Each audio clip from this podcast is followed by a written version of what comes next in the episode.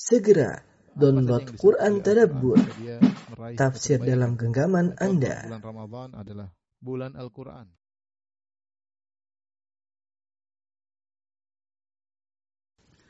Bismillahirrahmanirrahim. Assalamualaikum warahmatullahi wabarakatuh.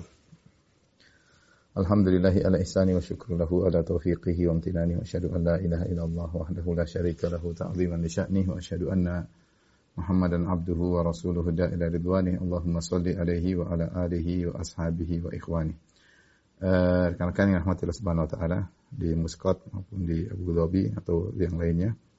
Alhamdulillah pada kesempatan kali ini kita kembali membahas tentang hal-hal yang berkaitan dengan Al-Asma'ul Husna, nama-nama Allah yang terindah yang Allah uh, perkenalkan dirinya dengan nama-nama tersebut dalam Al-Qur'an ya. Tidak ada lembaran Al-Qur'an yang lewat kecuali di situ ada nama-nama Allah Subhanahu wa taala. Yang di mana setiap nama Allah mengandung sifat dan mengandung makna yang kita dituntut untuk beribadah dengan kandungan nama-nama Allah tersebut. Sebagaimana kita jelaskan pada pertemuan terakhir sebelum ini bahwasanya nama-nama Allah tidak terbatas dengan uh, jumlah tertentu ya. Nama-nama Allah banyak ya, apalagi dalam hadis uh, Rasulullah SAW berkata, ya as'aluka bi kulli ismin walak sammaita bihi nafsak aw anzaltahu fi kitabik uh, aw 'allamtahu 'alan min khalqik aw ista'tharta bihi fi ilmi al-ghaibi 'indak.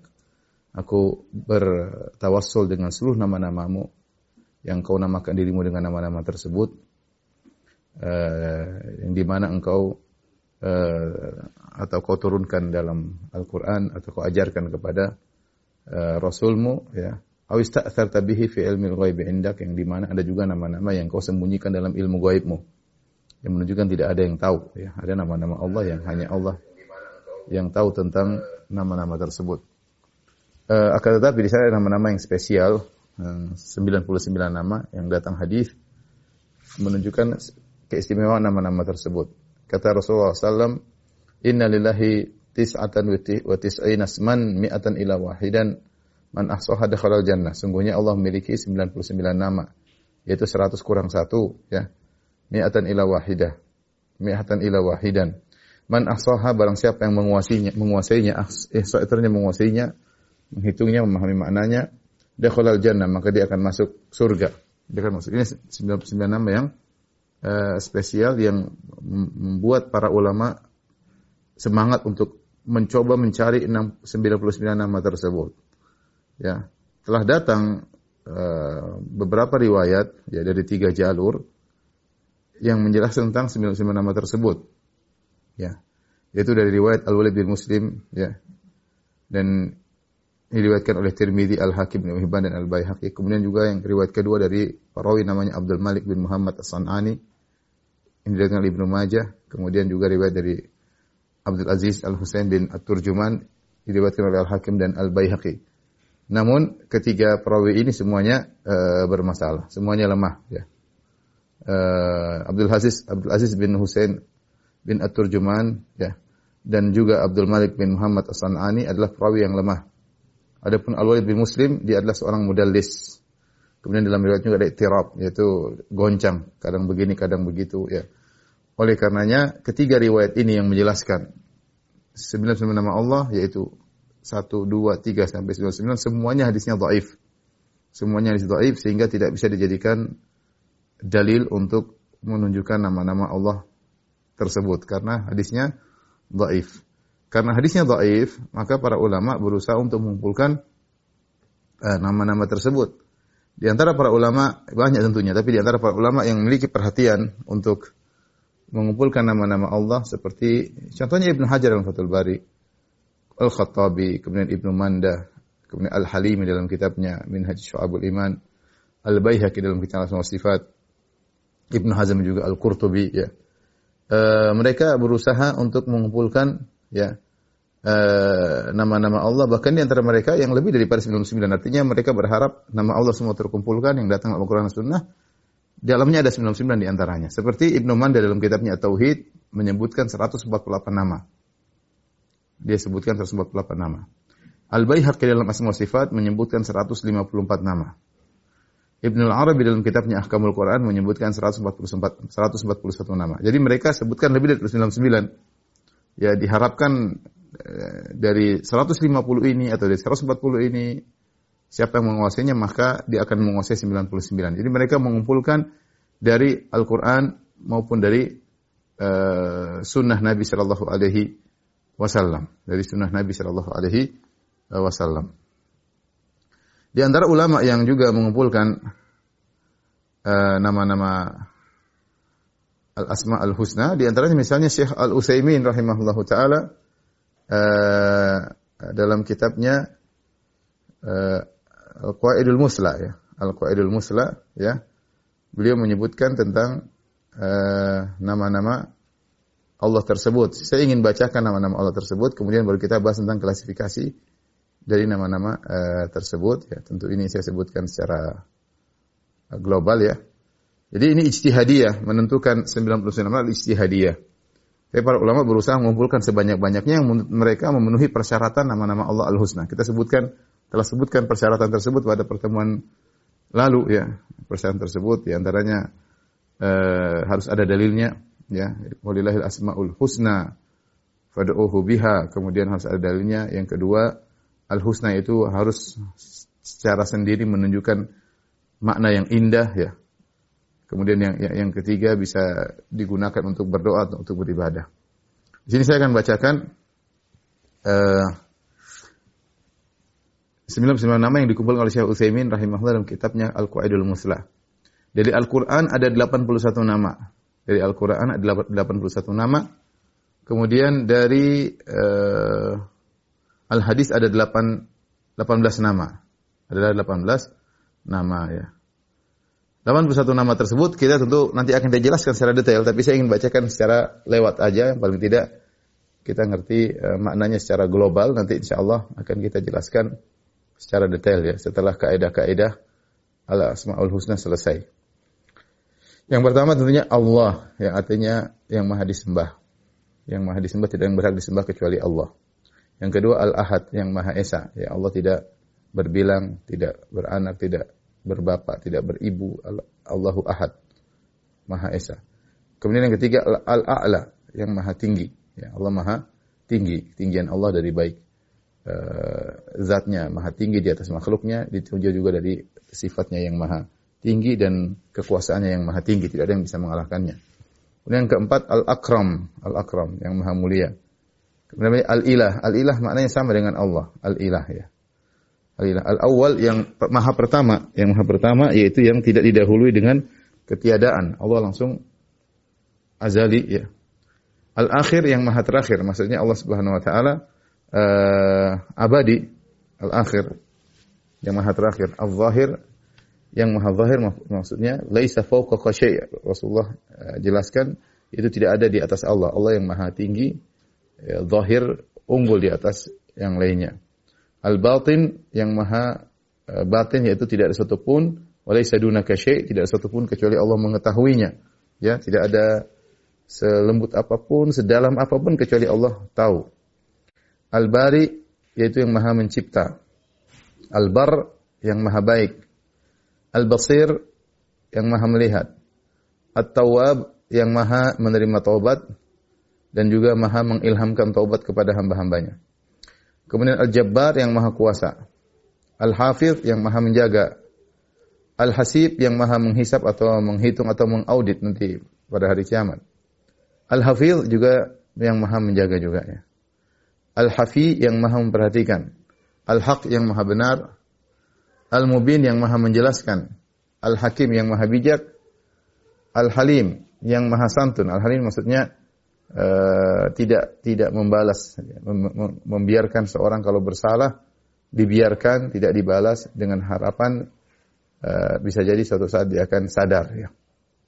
Seperti Ibrahim disebut Halim ya. Tidak tidak tidak serta merta mendoakan keburukan bagi kaumnya. Dibiarkan siapa tahu kaumnya sadar.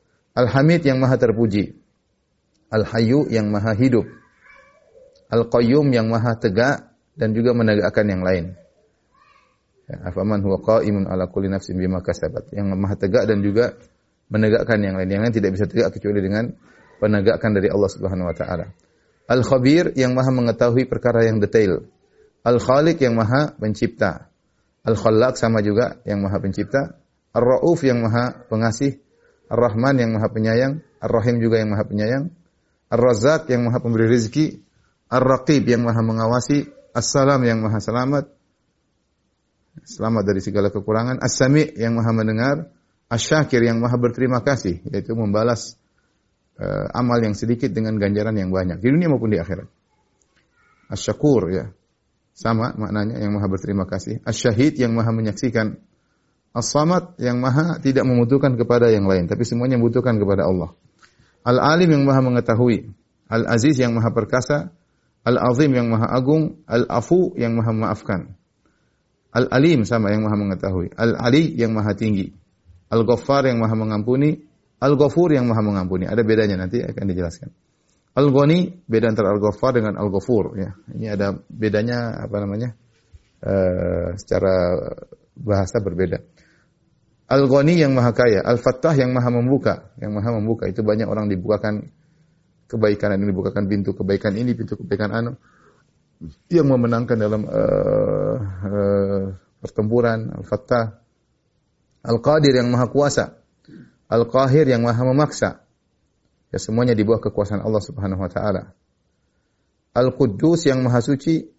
Al-Qadir sama yang Maha Kuasa. Tadi Al-Qadir sekarang Al-Qadir.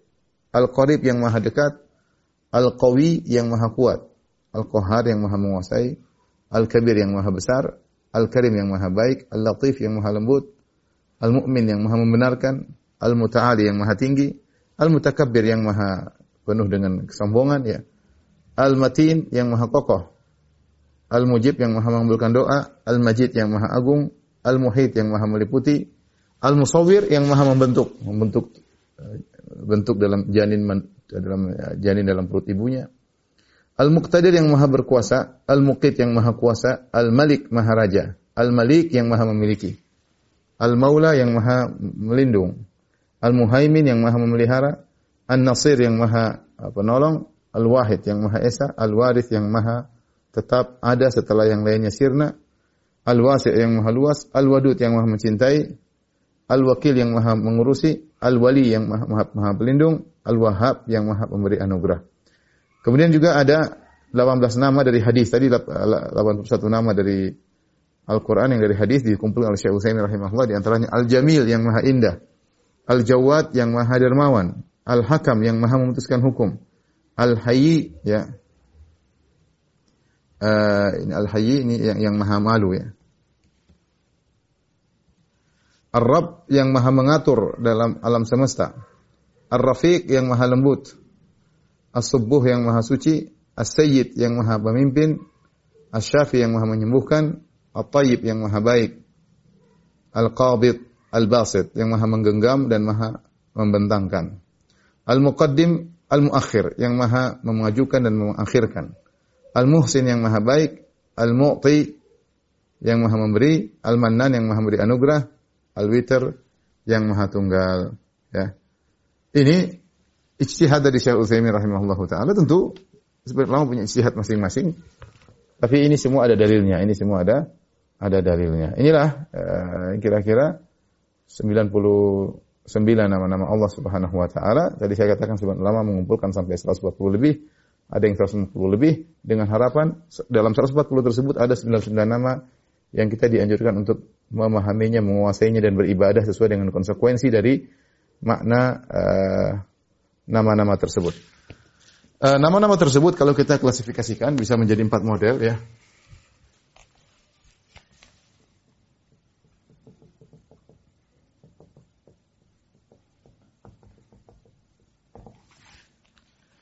uh, di antaranya nama-nama uh, yang mengandung uh, makna sifat-sifat zatiyah. Di antaranya seperti As-Sami' maha mendengar ya. As-Sami' maha mendengar. Al-Basir misalnya. Al-Hayyu yang maha hidup. Ini semua berkaitan dengan sifat-sifat uh, zatiyah, Al-Qadir. Ini contoh.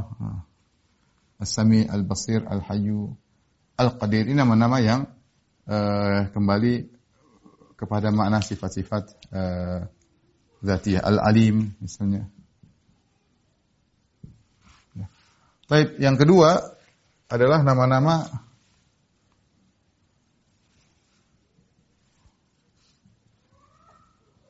nama-nama yang mengandung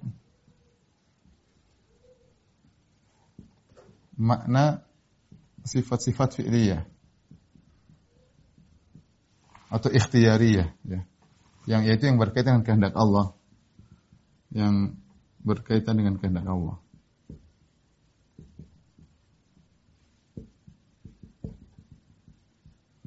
Ini sangat banyak ya. Di antaranya misalnya Al-Khaliq. Maha pencipta ya Allah. Kapan mau cipta Allah cipta. Ciptakan siapa? Kapan mau cipta terserah Allah Subhanahu wa taala. Misalnya Al-Ghafur. Allah mengampuni siapa yang Allah kehendaki. Misalnya Ar-Rahman, Ar-Rahim. Allah merahmati siapa yang Allah kehendaki ya. Uh, dan semuanya seperti al-afu ya. Allah maafkan siapa yang Allah uh, kehendaki. Dan banyak sekali ya nama-nama Allah yang berkaitan dengan fi'liyah ar-razzaq at-tawwab. Allah menerima taubat siapa yang Allah kehendaki. Allah memberi rezeki kepada siapa yang Allah uh, kehendaki. Al-basitul qabid ya. Uh, yang membentangkan harta, yang menyempitkan harta. Terserah Allah siapa yang mau al-mu'ti yang siapa yang Allah berikan ya. Al-mu'ti, al-mani, al-muhyi, al-mumit. Al-muhyi, al-mumit. Yang menghidupkan mematikan. Ini semua berkaitan dengan kehendak Allah Subhanahu wa taala. Beda dengan kalau ini ilmu, kudrah, hayu, al-basar, mendengar, melihat ini tidak berkaitan dengan kehendak Allah. Selalu Allah demikian. Kemudian yang ketiga, ya, nama-nama uh, Allah uh, yang mengandung mengandung uh, makna makna pengagungan, makna pengagungan dan kesempurnaan.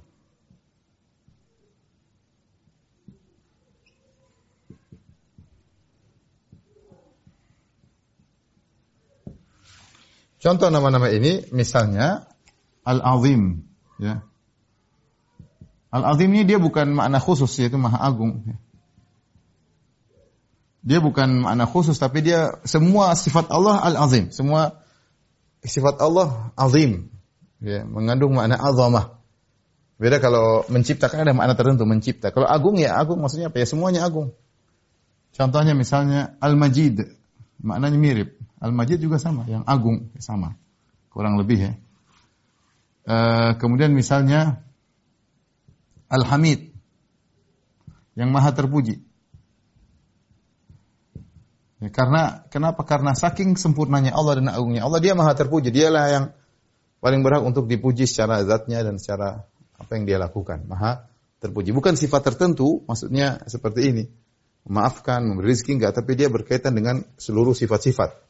Di empat mana ini berkaitan dengan seluruh sifat-sifat Allah Subhanahu wa taala. Misalnya juga uh, misalnya uh, as-samad yaitu yang maha uh, tidak memerlukan yang lain.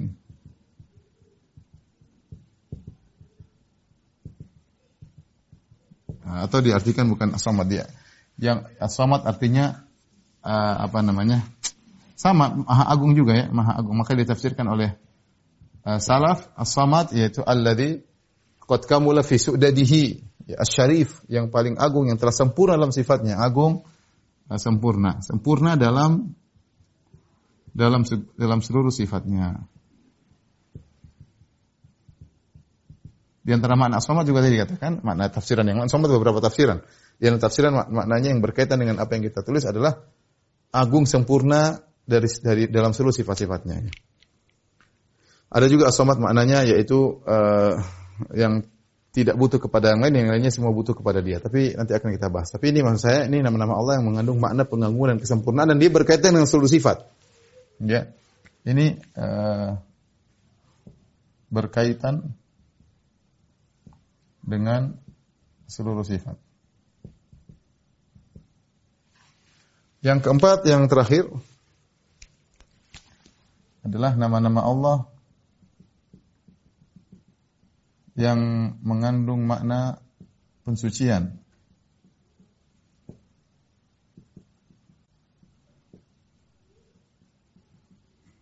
Pensucian Allah dari dari makna yang buruk.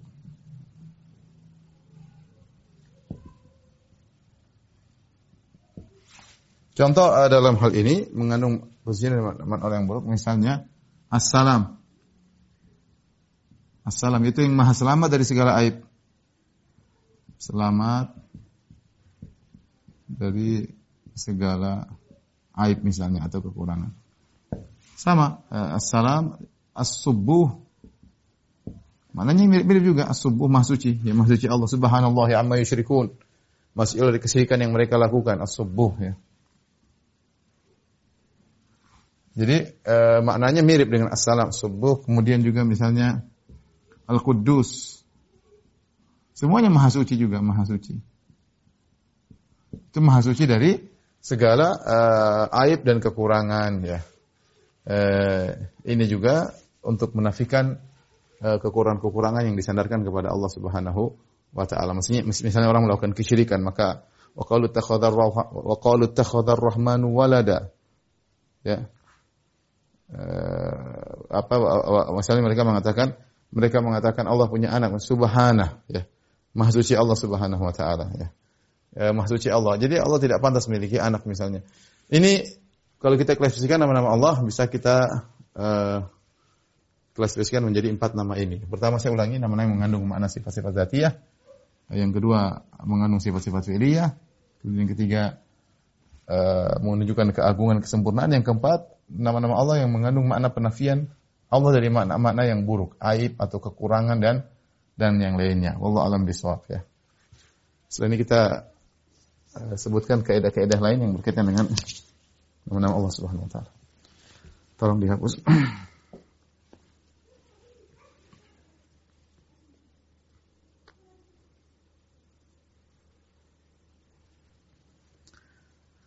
Baik, uh, ikhwan dan akhwat yang rahmati Allah Subhanahu wa taala, ada beberapa uh, kaidah tersisa yang akan kita sampaikan ya berkaitan dengan nama-nama Allah Subhanahu wa taala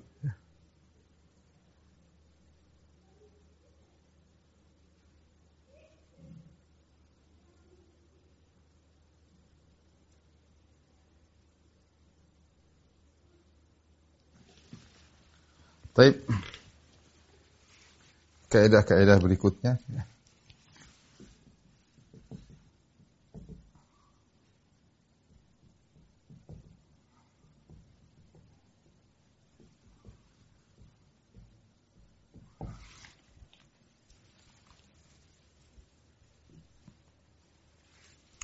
Uh, di antaranya ya, nama-nama Allah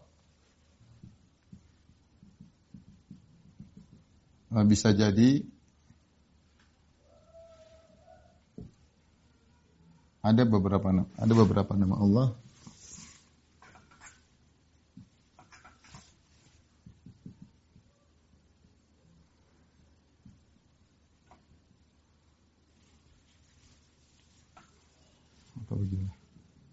Sebagian nama-nama Allah eh, menunjukkan makna yang sama.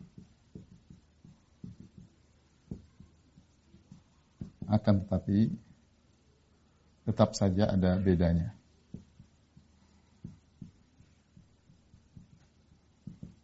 Ada nama-nama Allah yang menunjukkan pada makna yang sama, tapi kalau kita teliti tetap saja hakikatnya uh, ada bedanya. Contoh, ini kemarin waktu saya ditanya, contoh misalnya eh, nama-nama uh, yang kembali kembali pada makna sifat al-ghufran atau al-maghfirah, al-ghufran atau maghfirah. Ampunan.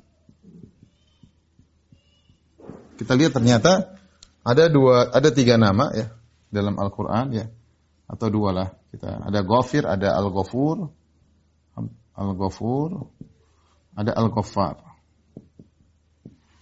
Wa qul tastaghfiru rabbakum innahu kana ghaffara. Ada ghafiri dzambi wa qabili taubi.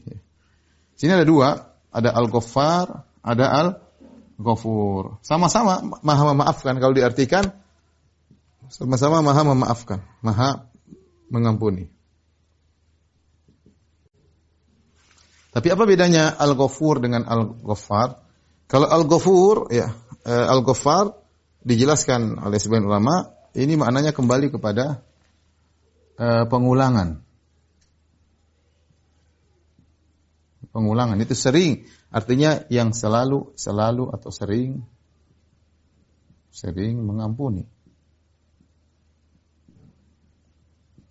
Dan kalau kita kembali pada makna pengulangan perbuatan mengampuni, pengulangan perbuatan mengampuni, maka ini bermanfaat bagi orang yang berulang-ulang melakukan dosa. Ya. Terkait dengan orang yang berulang-ulang melakukan dosa. Dia nggak usah bosan untuk minta ampun karena Allah memang suka mengampuni berulang-ulang. Disebut dengan Al-Ghaffar. Kalau Al-Ghafur ya, faul ini wazannya fa'al, ini wazannya faul. Ini fa'al. Ini faul.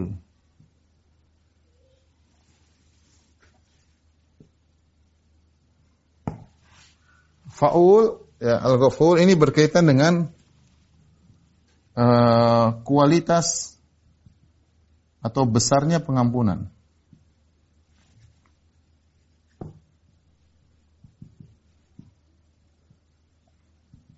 Pengampunan. Karena apa namanya menunjukkan uh, al-faul menunjukkan betapa besarnya pengampunan Allah Subhanahu wa taala. Uh, dan ini terkait dengan dosa-dosa besar ya. terkait dengan pengampunan terhadap dosa-dosa yang paling besar.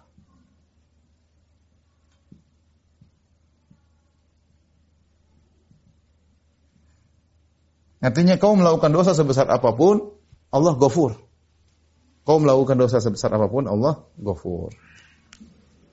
Uh, mau apa pun karena Allah Al-Ghafur. Kau mengulangi dosa sebanyak apa pun, Allah Ghaffar. Maha mengampuni. Ini contoh nama-nama tersebut kembali kepada satu makna, sama-sama makna Al-Maghfirah tapi maknanya bisa uh, berbeda ya. Contoh lagi misalnya atau kedua yang sering disebut oleh para ulama, misalnya nama-nama yang kembali pada uh, makna atau sifat ar-rahmah, kasih sayang. Dalam hal ini ada dua nama yang masyhur ya. Uh, Ar-Rahman Ar-Rahim. Apa bedanya Ar-Rahman dan Ar-Rahim? Ya. Sama-sama kalau kita artikan sama-sama Maha Penyayang. Maha rahmat. Karena memang dua-duanya kembali kepada makna rahmat. Tapi apa bedanya Ar-Rahman dengan Ar-Rahim? Maka ada dua pendapat di kalangan para ulama. Ada yang berkata ber, dua pendapat, ada khilaf ya. Dua pendapat. Yang pertama dia mengatakan Ar-Rahman uh, Ar-Rahim berkaitan dengan kaum mukminin. Khusus untuk kaum mukminin. Kalau Ar-Rahman eh, terkait dengan seluruh makhluk. Ini pendapat. Ini banyak ulama mengatakan demikian. Ar-Rahim adalah rahmat khusus untuk orang-orang beriman. Ar-Rahman terkait dengan seluruh makhluk. Ibnu Qayyim punya pendapat. Ibnu Qayyim mengatakan pendapat pertama ya. Pendapat kedua, pendapat Ibnu Qayyim rahimahullah taala bahwasanya uh, Ar-Rahman adalah makna yang Allah Maha Maha Pengampun pada zatnya terkait dengan terkait dengan zatiah Allah bahwa Allah Allah Maha Pengampun eh, Maha Rahmat Adapun eh, rahim maka berkaitan dengan keterkaitan rahmat tersebut kepada makhluk itu eksekusinya Allah menyayangi makhluk-makhluk. Terkait dengan eh, apa namanya? Rahmat Allah kepada makhluk.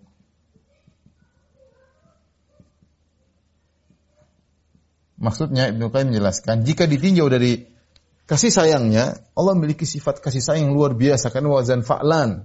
Fa'lan itu menunjukkan penuh dan apa namanya? Uh, wazan fa'lan menunjukkan full ya. Jadi rahmat Allah itu full, sangat sangat rahmat ya. Ar-Rahim berkaitan ketika Allah memberikan rahmat kepada uh, makhluknya ya. Ketika Allah memberikan rahmat kepada makhluknya. Ini masih banyak contoh lainnya. Contoh seperti Al-Ali, Al-Muta'ali. Ini kembali kepada makna Al-Ulu. Tapi bedanya apa nanti mungkin satu saat kita akan bahas ya. Contoh Al-Qadir, Al-Muqtadir. Ini sama-sama kepada kudrah. Tapi bedanya apa? Allah alam nanti mudah-mudahan suatu saat kita bisa kita bisa bahas. Ini contoh Sebagian nama-nama Allah menunjukkan makna yang sama, akan tapi saja tetap saja ada uh, bedanya. Ya.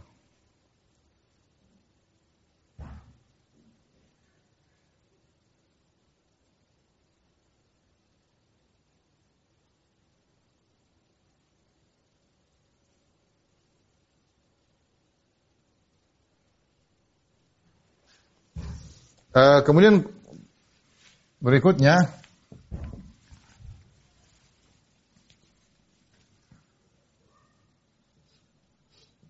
Kaidah berikutnya ya. Uh, nama-nama Allah model datangnya nama-nama Allah.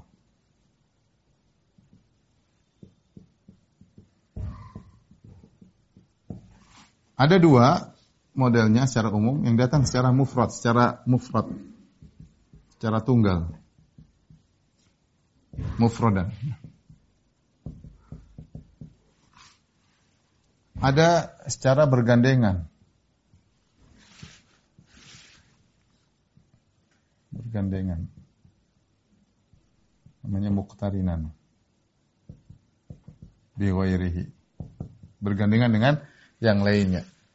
Yang bergandengan juga ada dua model ya. Ada yang yang terkadang eh, datang bersendirian.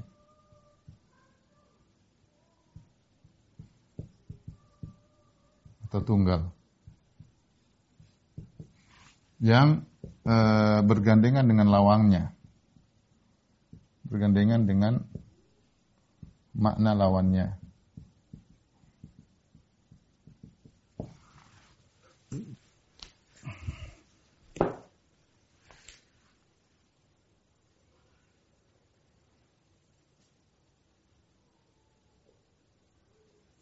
Adapun yang tunggal sangat banyak ya, seperti wahwal qahiru. Qahiru fauqa ibadihi. Inna Allah ala kulli syai'in qadir. Sendiri. Al-Qahir, Qadir ya. ya. Ini dia datang sendirian tidak bergandengan dengan uh, yang lainnya ya.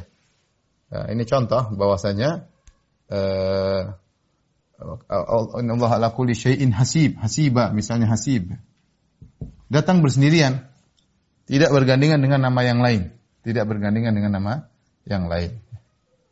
Ini contoh datang sendiri Al-Qahir seperti dalam firman Allah, wa huwal qahiru fawqa ibadi. Ialah Allah Al-Qahhar. Nah, contohnya Al-Qadir banyak innallaha ala kulli syai'in qadir. Wa kana Allah ala kulli syai'in qadir ya ya dan seterusnya. Baik, uh, secara bergandengan dia tidak sendiri bergandengan, terkadang dia bergandengan namun terkadang datang dalam kondisi tunggal ya. Contoh seperti contoh uh, Wa kana Allah sami'an basira. Ya.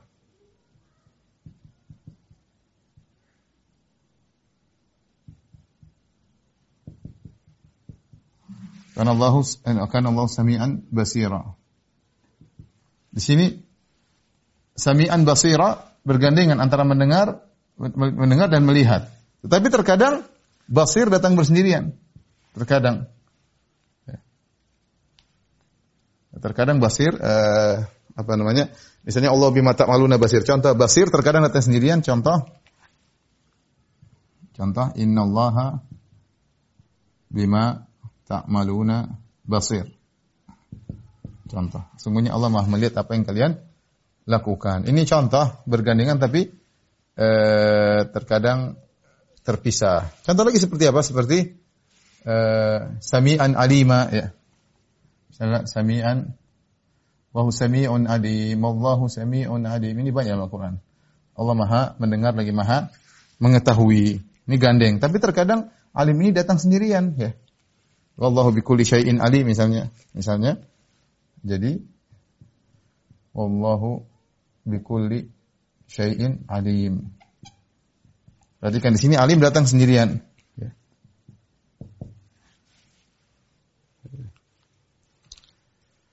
Uh, ini ini ini contoh. Contoh yang berikutnya yang bergandengan dengan makna lawannya disebut dengan al-asma al-muzdawijah. Disebut dengan al-asma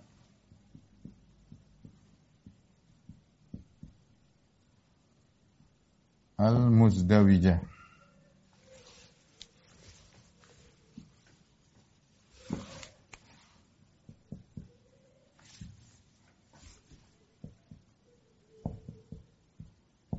Itu nama, yang bergandengan. Ini maka ini hukumnya tidak boleh dipisah. Contohnya misalnya uh, al-qabil al-basit ya. Dalam Al-Qur'an uh, wallahu yaqbidu wa yabsutu. Yaqbidu wa yabsutu. Ya.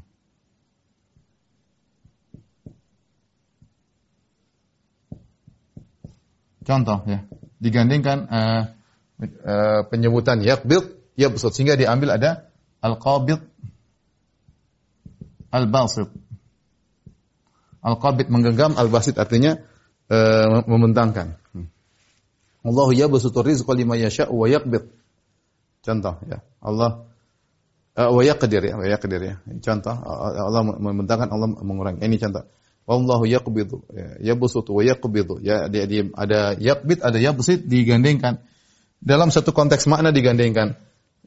Misalnya wa tudhillu may yasha wa tu'izzu may yasha wa tu'izzu wa tudhillu may yasha. Tu'izzu may yasha wa tudhillu may yasha. Al-mu'iz artinya yang memuliakan, al-muzil yang menghinakan.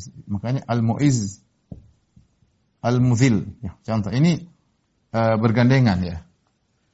Uh, misalnya uh, Allahumma la mani alima a'taita wa la mu'ti lima mana'ta. Ya. Ya Allah tidak ada yang bisa memberikan kepada engkau kalau eh, tidak ada yang bisa memberikan kalau kau sudah tahan dan tidak ada yang bisa menahan kalau kau sudah berikan. Ya. Uh, misalnya uh, al-mani' Al-Mu'ti Al-Mani. Ya, ini contoh eh, apa namanya? nama-nama yang disebut dengan Al-Muzdawijah ya. Banyak ya. Saya sebutkan contohnya misalnya.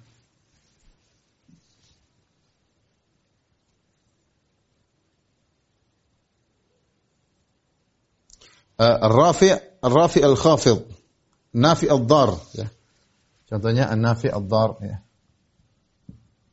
نافع الضار الرافع الخافض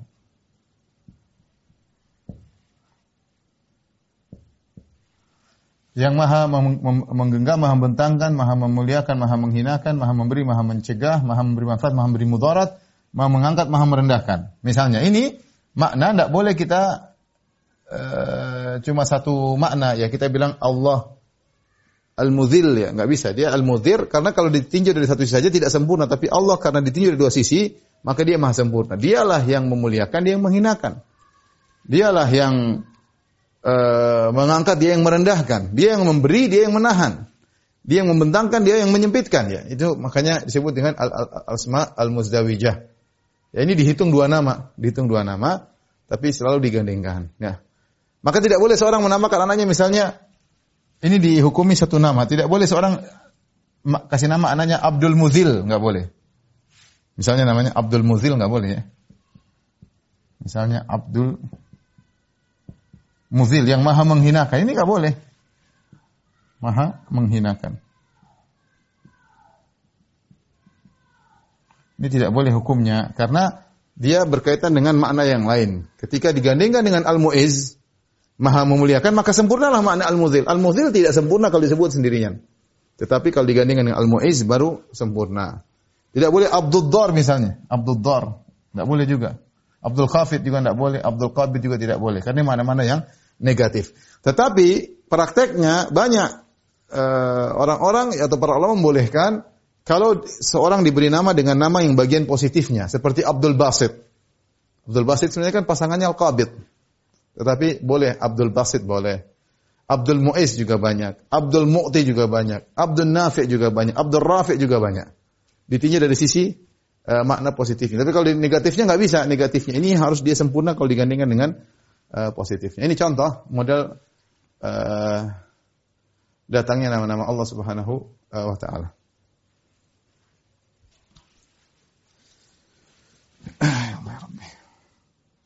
Tapi uh, di antara juga kaidah yang berikutnya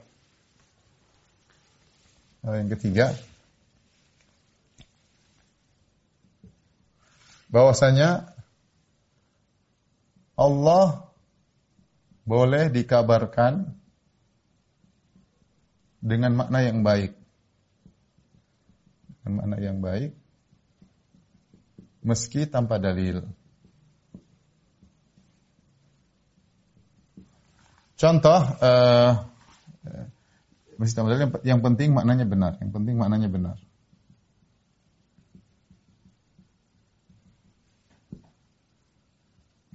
Yang penting maknanya benar. Dalam Al-Quran Allah mengatakan, Kul ayu syai'in akbaru syahadah. Kulillah. Ya. Kata Allah, Kul ayu syai'in akbaru syahadah. Kulillah syahidun baini wa bainakum. Katakanlah, ayu syai' syai' artinya sesuatu. Apakah yang paling besar persaksiannya? Sesuatu apakah ini kalau kita bahasa Indonesia secara sederhana? Kul ayu syai'in akbaru syahada. Kalau salah surat Al-An'am ini. Kul ayu syai'in akbaru syahada. Kulillah. Katakanlah sesuatu apakah yang lebih besar daripada persaksian yang paling besar persaksian? Jawabannya Allah. Di sini Allah ditanya dengan syait dengan sesuatu, jawabannya Allah. Berarti Allah bisa dikabarkan sesuatu. Kita bilang Allah uh, disebut dengan sesuatu. Benar Allah adalah sesuatu. Allah adalah sesuatu. Oleh karenanya kita boleh mengabarkan tentang Allah, tapi dia bukan termasuk Asmaul Husna. Bukan termasuk Asmaul Husna, perhatikan. Namun ini bukan Asmaul Husna. Ini hanya membab akhbar. Ya. Bukan Asmaul Husna.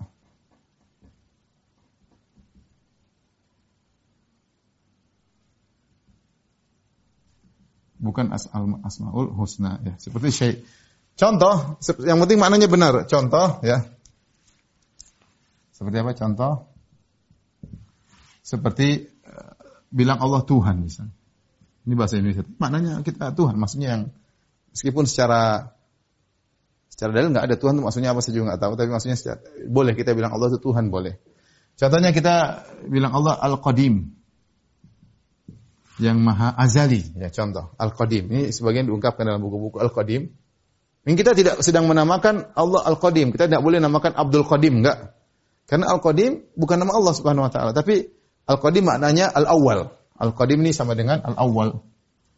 Tentu lebih sempurna Al-Awwal ya, karena Al-Qadim ini ada bedanya nih, tapi boleh saja kalau maksudnya Al-Qadim adalah Al-Awwal ya. Contoh.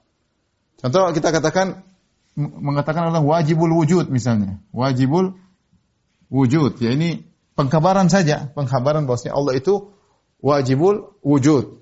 Maksudnya apa? Semua selain Allah Subhanahu wa taala mungkinul wujud. Mungkinul wujud maksudnya dia mungkin ada, mungkin enggak ada. Tapi kalau Allah dia harus ada. Harus ada dengan sendirinya. Ini pengkabaran. Selama maknanya masih benar, kita boleh mengkabarkan dengan makna-makna tersebut tapi bukan bab al-asmaul husna. Tapi bab al-ikhbar anillah tentang pengkabaran tentang Allah Subhanahu wa taala, maka Allah di, boleh dikabarkan dengan lafal-lafal yang lain selama tidak bertentangan dengan uh, syariat dan tidak memberi makna konotasi yang uh, yang buruk ya. Tidak memberi makna konotasi yang uh, yang buruk ya. Contoh misalnya makna konotasi yang buruk bisa disalahpahami misalnya mesra misalnya Allah mesra kan maknanya gimana mesra itu khawatirnya salah paham mesra kayak ada apa gitu beda ya. Tapi kalau uh, selain itu mungkin tidak jadi uh, masalah ya, misalnya. Ini sekedar uh, beberapa uh, kaidah tolong dihapus. Ya Allah ya.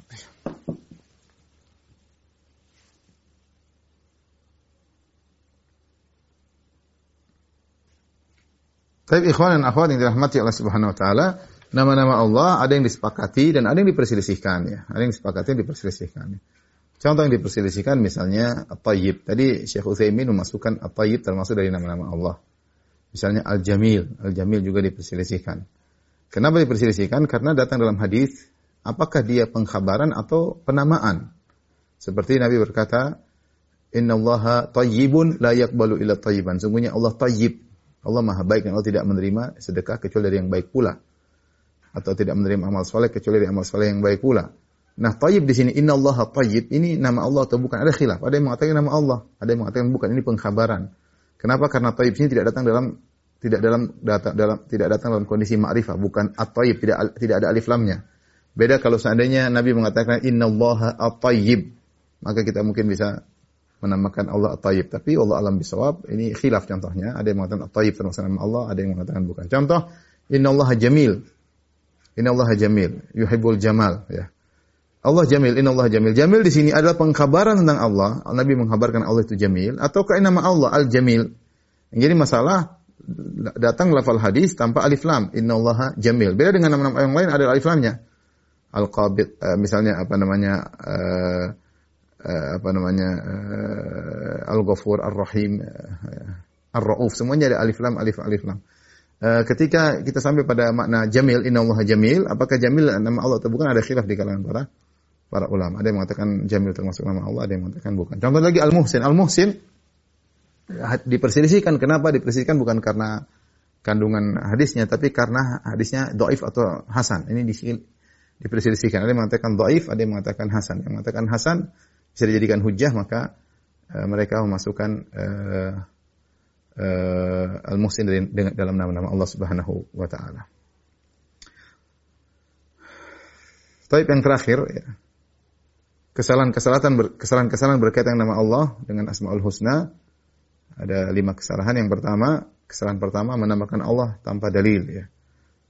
Tanpa dalil misalnya Bapak Al-Ab, Tuhan Bapak, ini tentu tidak tidak benar.